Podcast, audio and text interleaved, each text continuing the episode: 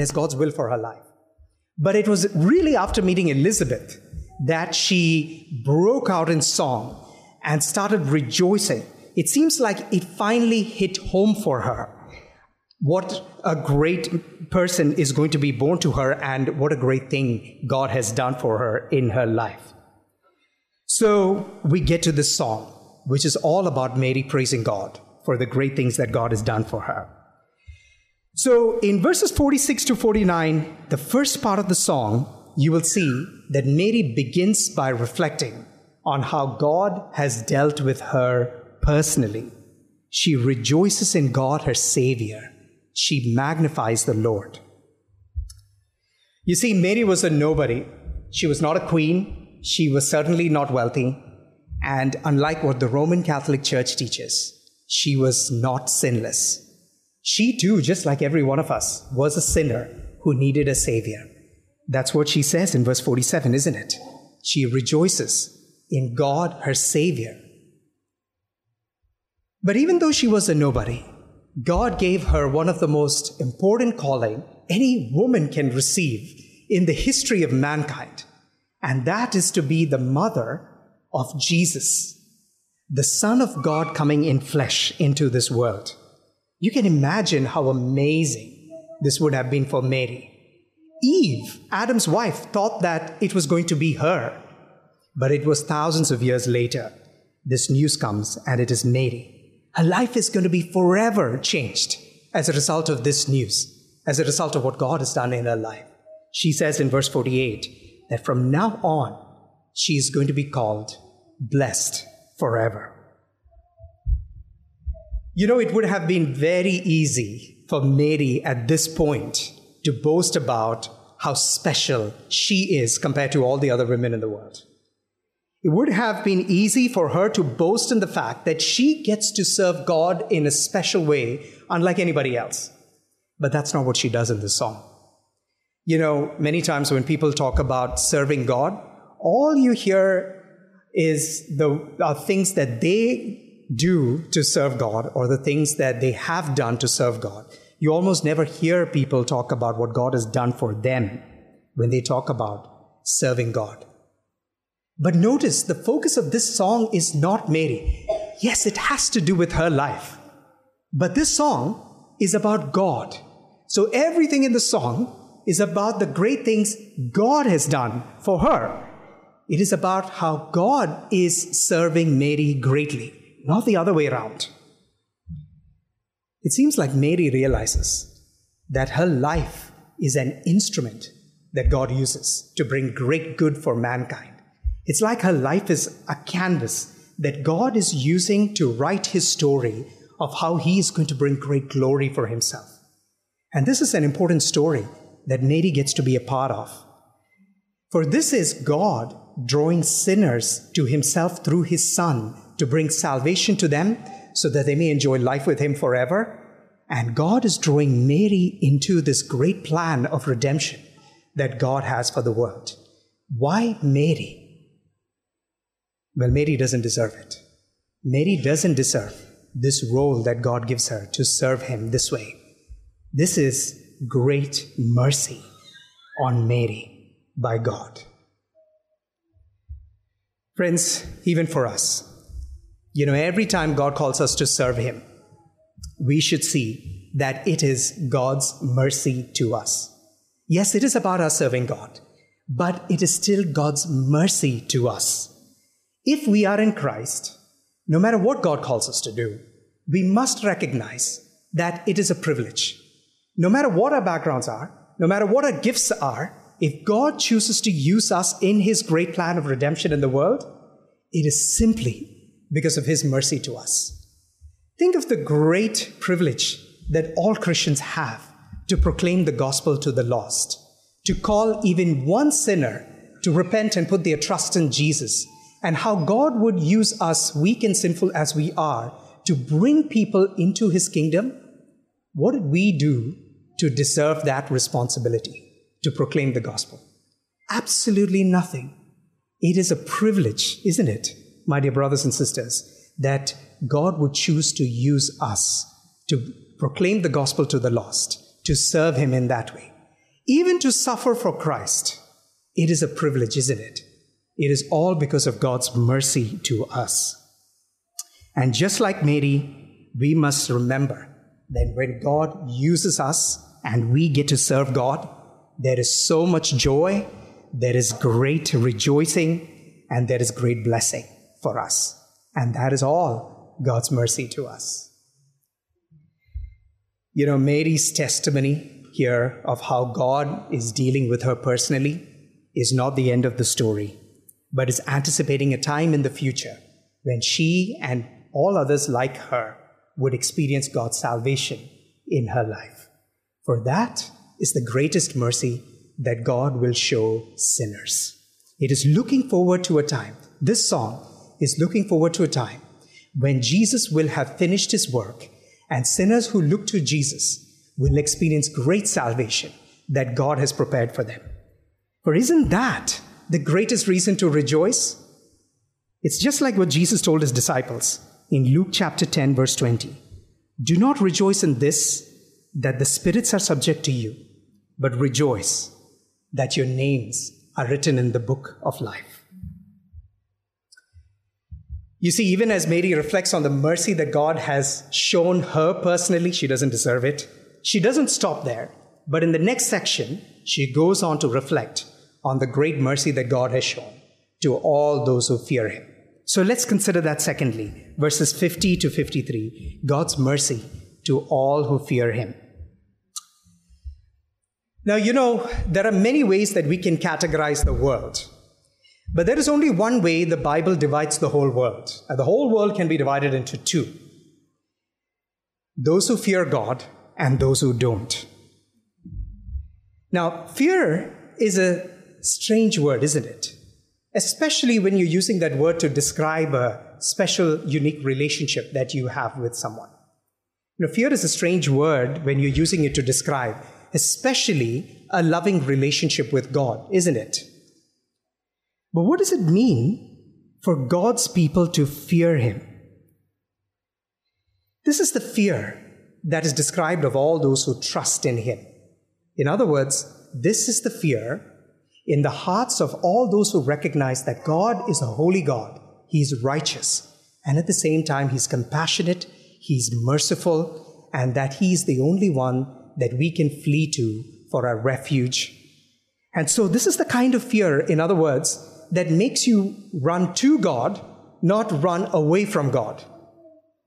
To fear God means to see Him as He's revealed Himself in the pages of Scripture to us and to approach Him on the basis of how He's revealed Himself to us. You know, the Bible has a lot to say about what this fear looks like in the hearts of all those who trust God's people. But one place that we see this very clearly is you know, on Mount Sinai in Exodus chapter 20, after God gives his law to his people, the Ten Commandments, God appears to his people in the form of thunder and lightning, flashes of lightning, mountains smoking with sounds of trumpet. You know, in the Bible, those are all oftentimes signs accompanying God's presence. But when the people saw the signs of God's presence as they were approaching God, they got afraid and they wanted to run away from God. And they told Moses they don't want to be near God. And Moses reassures them in Exodus chapter 20, verse 20, by saying this to them, to God's people. He says, Do not fear, for God has come to test you, that the fear of him may be before you, that you may not sin. Did you hear that? You know, on one hand, Moses is saying, God's people should not fear him that they don't want to be near him. On the other hand, Moses is saying they should fear him. It's right to have a godly fear in their hearts so that they will not sin against him. You know, the Bible repeatedly tells us about who God is, and what it describes to us about God and his character is that God is a holy God, and he does not compromise his justice. He will punish sin.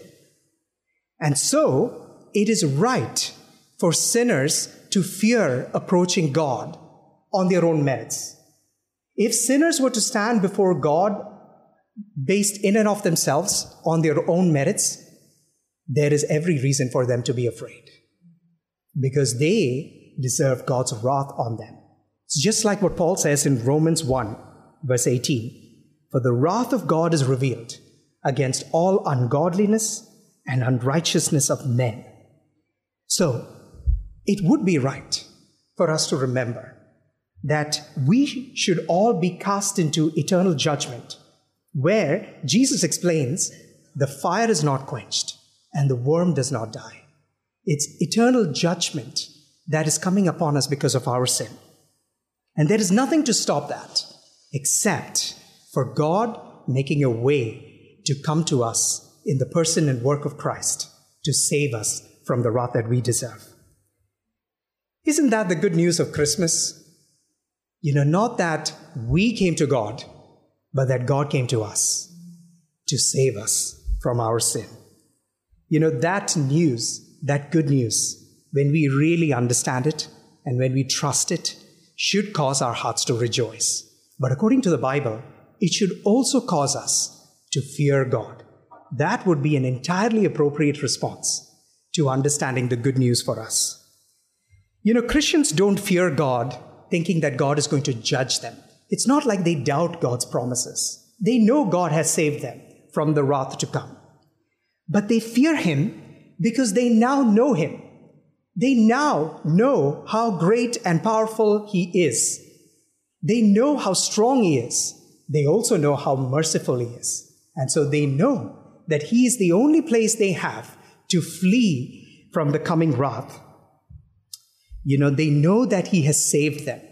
It doesn't mean that Christians should live carelessly in the world, but the Bible says that they should live carefully, denying ungodliness and worldly passions. Or as you have been reading in the book of Leviticus, Christians should live in this world taking very seriously what God has said in Leviticus, which is, You shall be holy, for I am holy.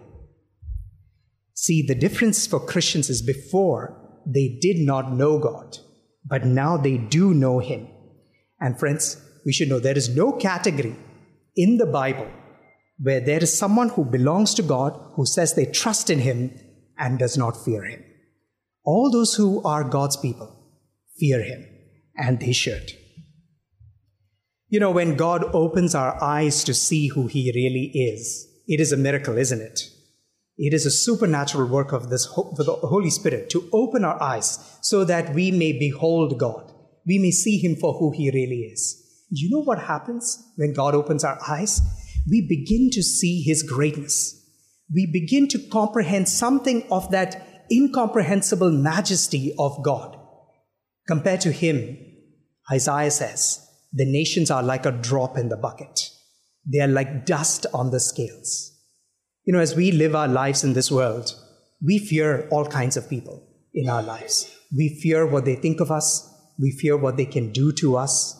But as we read God's word and God begins to show us who He really is, we come to see how big our God is. And that causes our hearts to fear Him. You know, many of you, I'm sure, must have heard of C.S. Lewis and uh, his famous stories, The Chronicles of Narnia. Now, in this story, if you have never read it, there is a character who is a lion. And uh, this lion is a Christ figure in this story. And many of the interactions that this lion, whose name is Aslan, has with other characters in the story help to describe our relationship with God. So let me just read something from a few lines from that story. And this is about who the lion Aslan is. Aslan is a lion, the lion, the great lion. Oh, said Susan, I thought he was a man. Is he quite safe? I should feel rather nervous about meeting a lion. Safe? said Mr. Beaver. Who said anything about safe? Course he isn't safe, but he is good. He's the king, I tell you.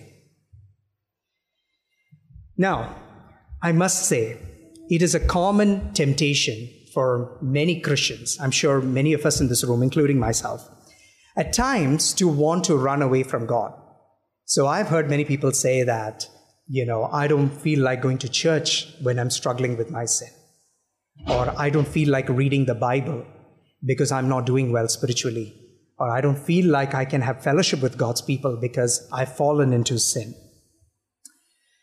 You know, we have to recognize that the only reason we want to run away from God is because we don't see who He is rightly, as the Bible tells us. You know, we have to remember that the reason why God is pleased with us, the reason why God has not judged us and spares his judgment from us has nothing to do with us and our good works, but it is because of who he is. It is because of what Christ has done. So we have to remember that there is no place that guilty sinners can go to to find comfort and refuge, especially in their weakest moments, than Christ. So they may want to deny themselves Christ when they feel like they're struggling. But that would be a very foolish thing to do. You know, God does not compromise his justice, but we are also told throughout the Bible that he is compassionate, he is gracious, he's slow to anger, he's abounding in steadfast love. And if you really understand who God is, wouldn't you want to be shown mercy by this great God? He invites us to come to him. He invites us when we feel like we want to run away from him he invites us, even at the lowest point of our lives, to come to Him. He invites us, even when we have rebelled long and hard against Him. He calls us to come to Him and experience His mercy while there is time. And that is because who He is. He is a merciful God, and that's why He calls us to come to Him. You know, on that note, as we read verses 51 to 53 of Mary's song, we are told that there are also people that God is against, who God hates. And we are told, after that, the kinds of people that God is for. So we learn that He is against those who are proud in their thoughts, in the thoughts of their hearts. We learn that He takes down those who are mighty from their thrones and those who are rich. Now, that doesn't mean that God is against everyone in positions of power and authority or somebody who is wealthy. But Mary, I believe, has in her mind as she's writing this specific events and times in the history of the nation of Israel when God has done this. And we can think of countless times in the Old Testament where God has brought down those who are arrogant and proud and those who were seeking after their own glory, can't we?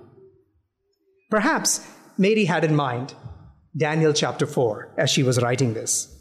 And she might be thinking about King Nebuchadnezzar do you know that story when Nebuchadnezzar is walking on the roof of his palace and he looks out at his kingdom at Babylon and says, Is this not the great Babylon which I built by my mighty power as a royal residence for the glory of my majesty? Can you imagine someone saying those words? And God immediately humbled him. He became like an animal, like a madman, after God humbled him.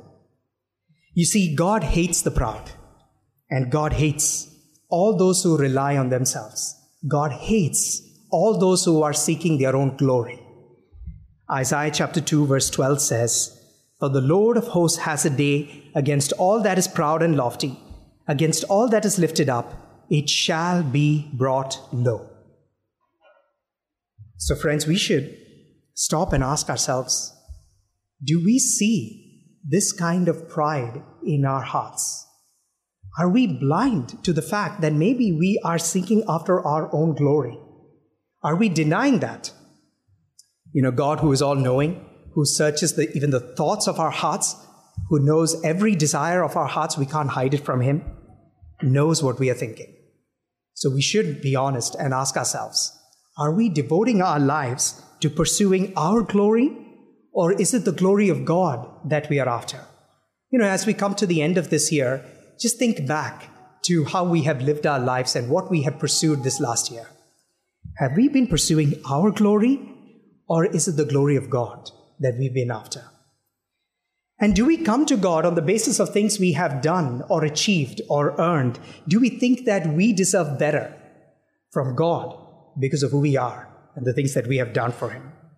If so, my dear brothers and sisters, heed the warning here in Mary's song she says, God scatters and destroys those who are proud, all those who don't fear him, all those who don't think they need him.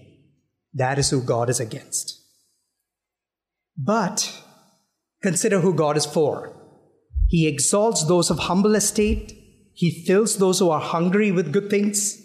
Now, that doesn't mean literally the poor, but it's like what Jesus says on, on the sermon on the, in the Sermon on the Mount, Matthew chapter 5. Blessed are the poor in spirit, for theirs is the kingdom of heaven. Blessed are those who hunger and thirst for righteousness, for they shall be satisfied. In other words, this is talking about the hunger and thirst for the righteousness of God. It is talking about a humility of the Spirit.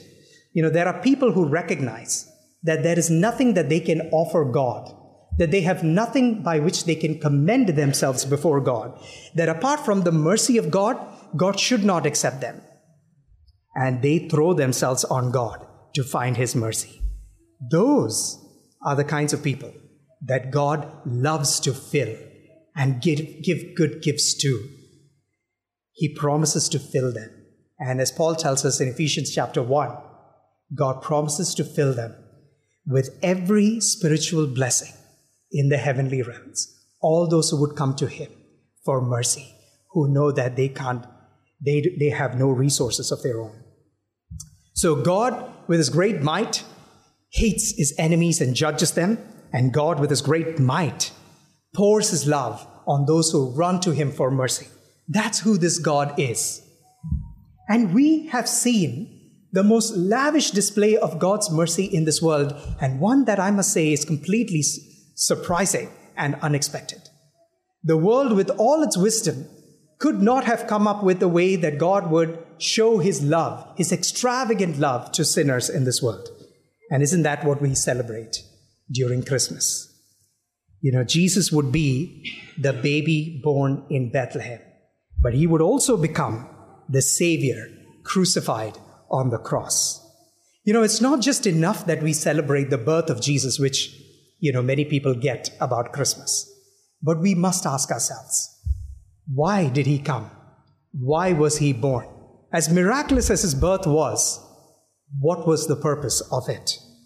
The cross was the destiny of the newborn baby that we celebrate during Christmas. So you cannot make sense of Christmas without the cross of Christ. You cannot understand what is the significance of the birth of Jesus without looking at the death of Jesus. You know, the Christmas story was always about the cross of Christ. You know, even 2,000 years ago, the celebration of Christmas was looking forward to the cross of Christ. Every gospel writer that wrote about the birth of Jesus had that in mind as they were writing down about the birth of Jesus. And so, the birth of Jesus and the cross where he died tells us a lot about how God wants to deal with us personally, doesn't it? It tells us that God wants to show his great love to sinners. And he shows his great love by coming close to us, by taking our place.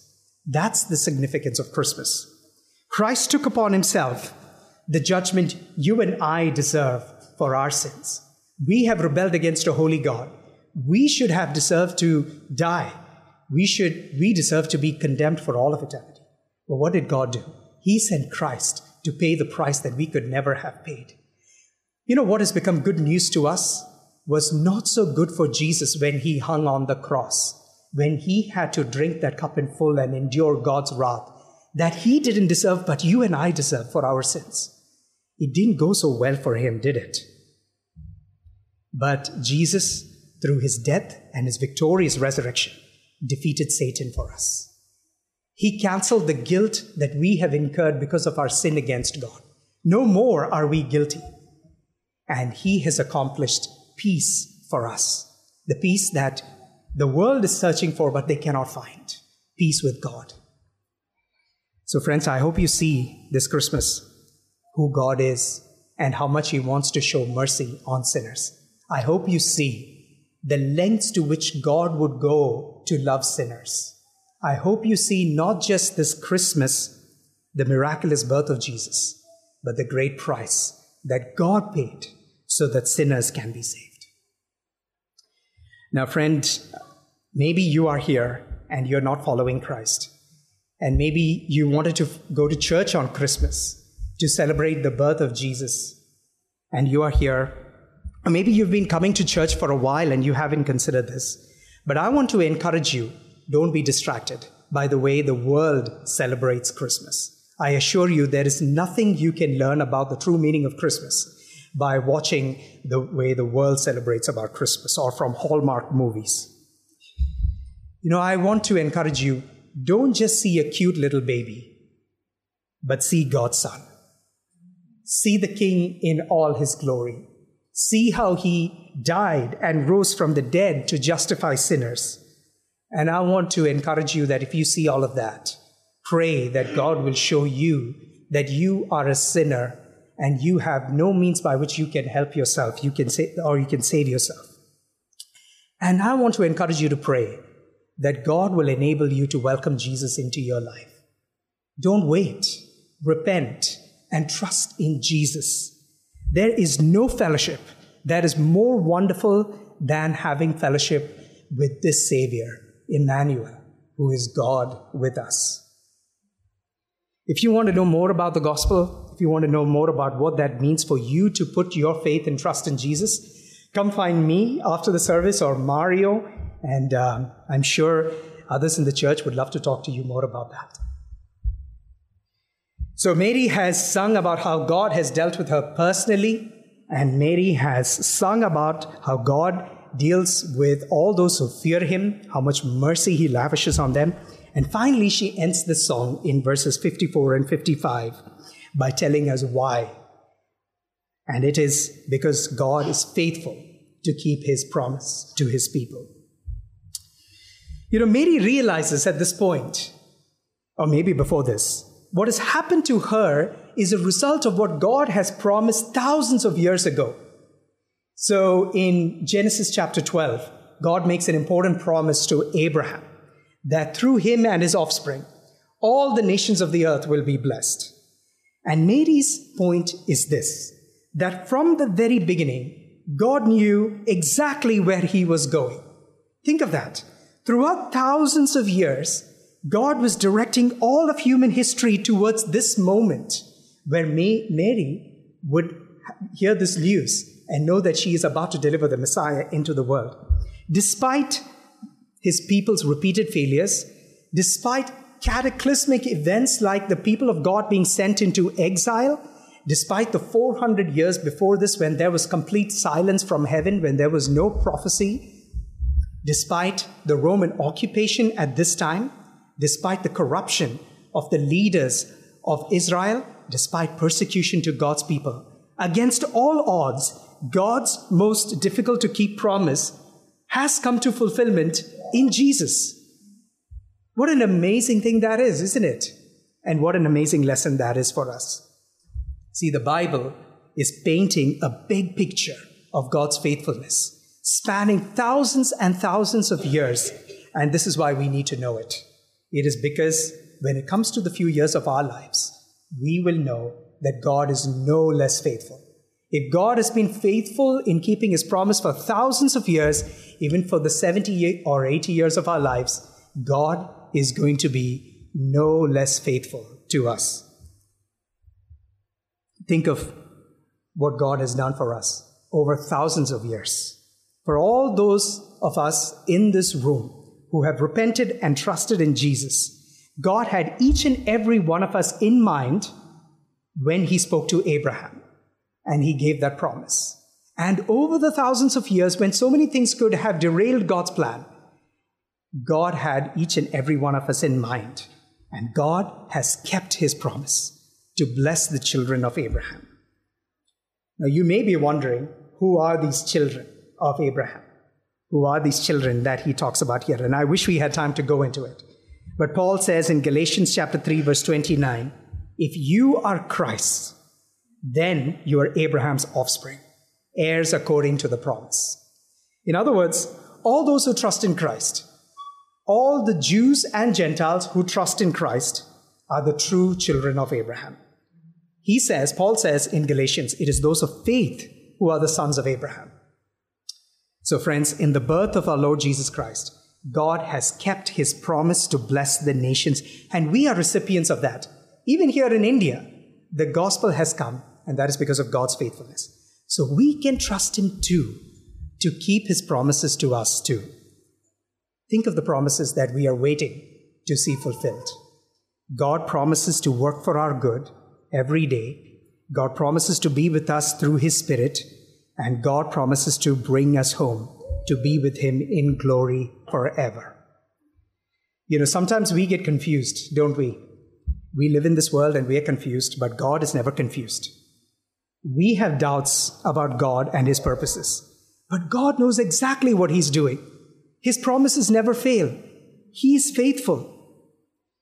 You know, God can seem very slow to us, but God is working at exactly the right speed. He's never late, He's always on time, and His timing is perfect. You know, if you have ever used uh, public transportation like trains, as I'm sure many of you have living in Mumbai, you know that the schedule of trains can run your lives. So if you live in a city where the trains are not on time, and I, I'm not, I have no idea what it is like in Mumbai, but let's just say you lived in a city where the trains are not on time, you will find it very hard to be on time any, anywhere. Probably you will get, you will be getting used to being late every time you go anywhere, and you start showing up to the train station late because you know that the train system is not reliable. You know that the train is going to be late. But imagine then you go to a country or a place where the train is always on time and runs on a strict schedule. And maybe the first time you show up late and you learn your lesson that the train system is very reliable because you miss the train. You know, the first couple of times you show up and you miss the train and you learn that, oh, the train system is actually very reliable here. So then you make an effort to be there on time every day. And it trains you to be on time everywhere else. You see, the trustworthiness of the train's schedule changes the way you live your life. So, also, if we believe and see that God has been faithful to his people in the past, it trains us to have confidence that he will be faithful in the future as well. How do we have confidence that God will be faithful to keep his promises to us? Let's do what Mary did. You know, it seems like she knew her Bible really well. She's recounting of God's deeds in the past to his people, his faithfulness. And even though Christians don't like reading the Old Testament, it is full of accounts of God's faithfulness to his people. Isn't this what the psalmists do in the Psalms? You know, we've been reading the Psalms this morning, but each and every one of the Psalms is about recounting God's faithful works to his people and reminding themselves that God is faithful. You know, even when we are overwhelmed by trials and temptations in this life, when we see the horrors and suffering of this world, and even when we struggle with our own sin. You know, we should trust that Jesus will come again and he will never leave us, he will never forsake us, and that is because God is faithful to fulfill his promise to us. You know, let's spend time in God's word so that we are, remember, we are reminded that God is always faithful to fulfill his promise to us. So let me conclude you know, as we celebrate Christmas, I want to encourage you, you know, don't just see this child in a manger, but see that this baby who we celebrate was also crucified on the cross one day and is now at the right hand of the Father and will come one day. And on that day, every knee will bow at the name of Jesus. That is the Savior we celebrate for Christmas. That is the Savior we eagerly wait for. Let's praise Him and let's worship Him. Let me pray for us.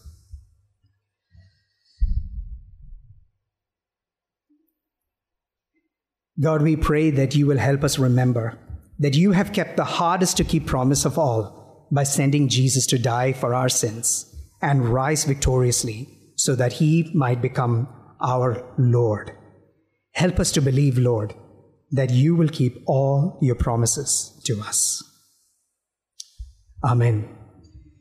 Now, we're going to take just a few minutes, um, maybe a minute of silence to just reflect on what we have heard and maybe consider reading that song again of Mary and take a moment just to reflect on what we have heard. And I will close us in a minute with a benediction from the book of Jude.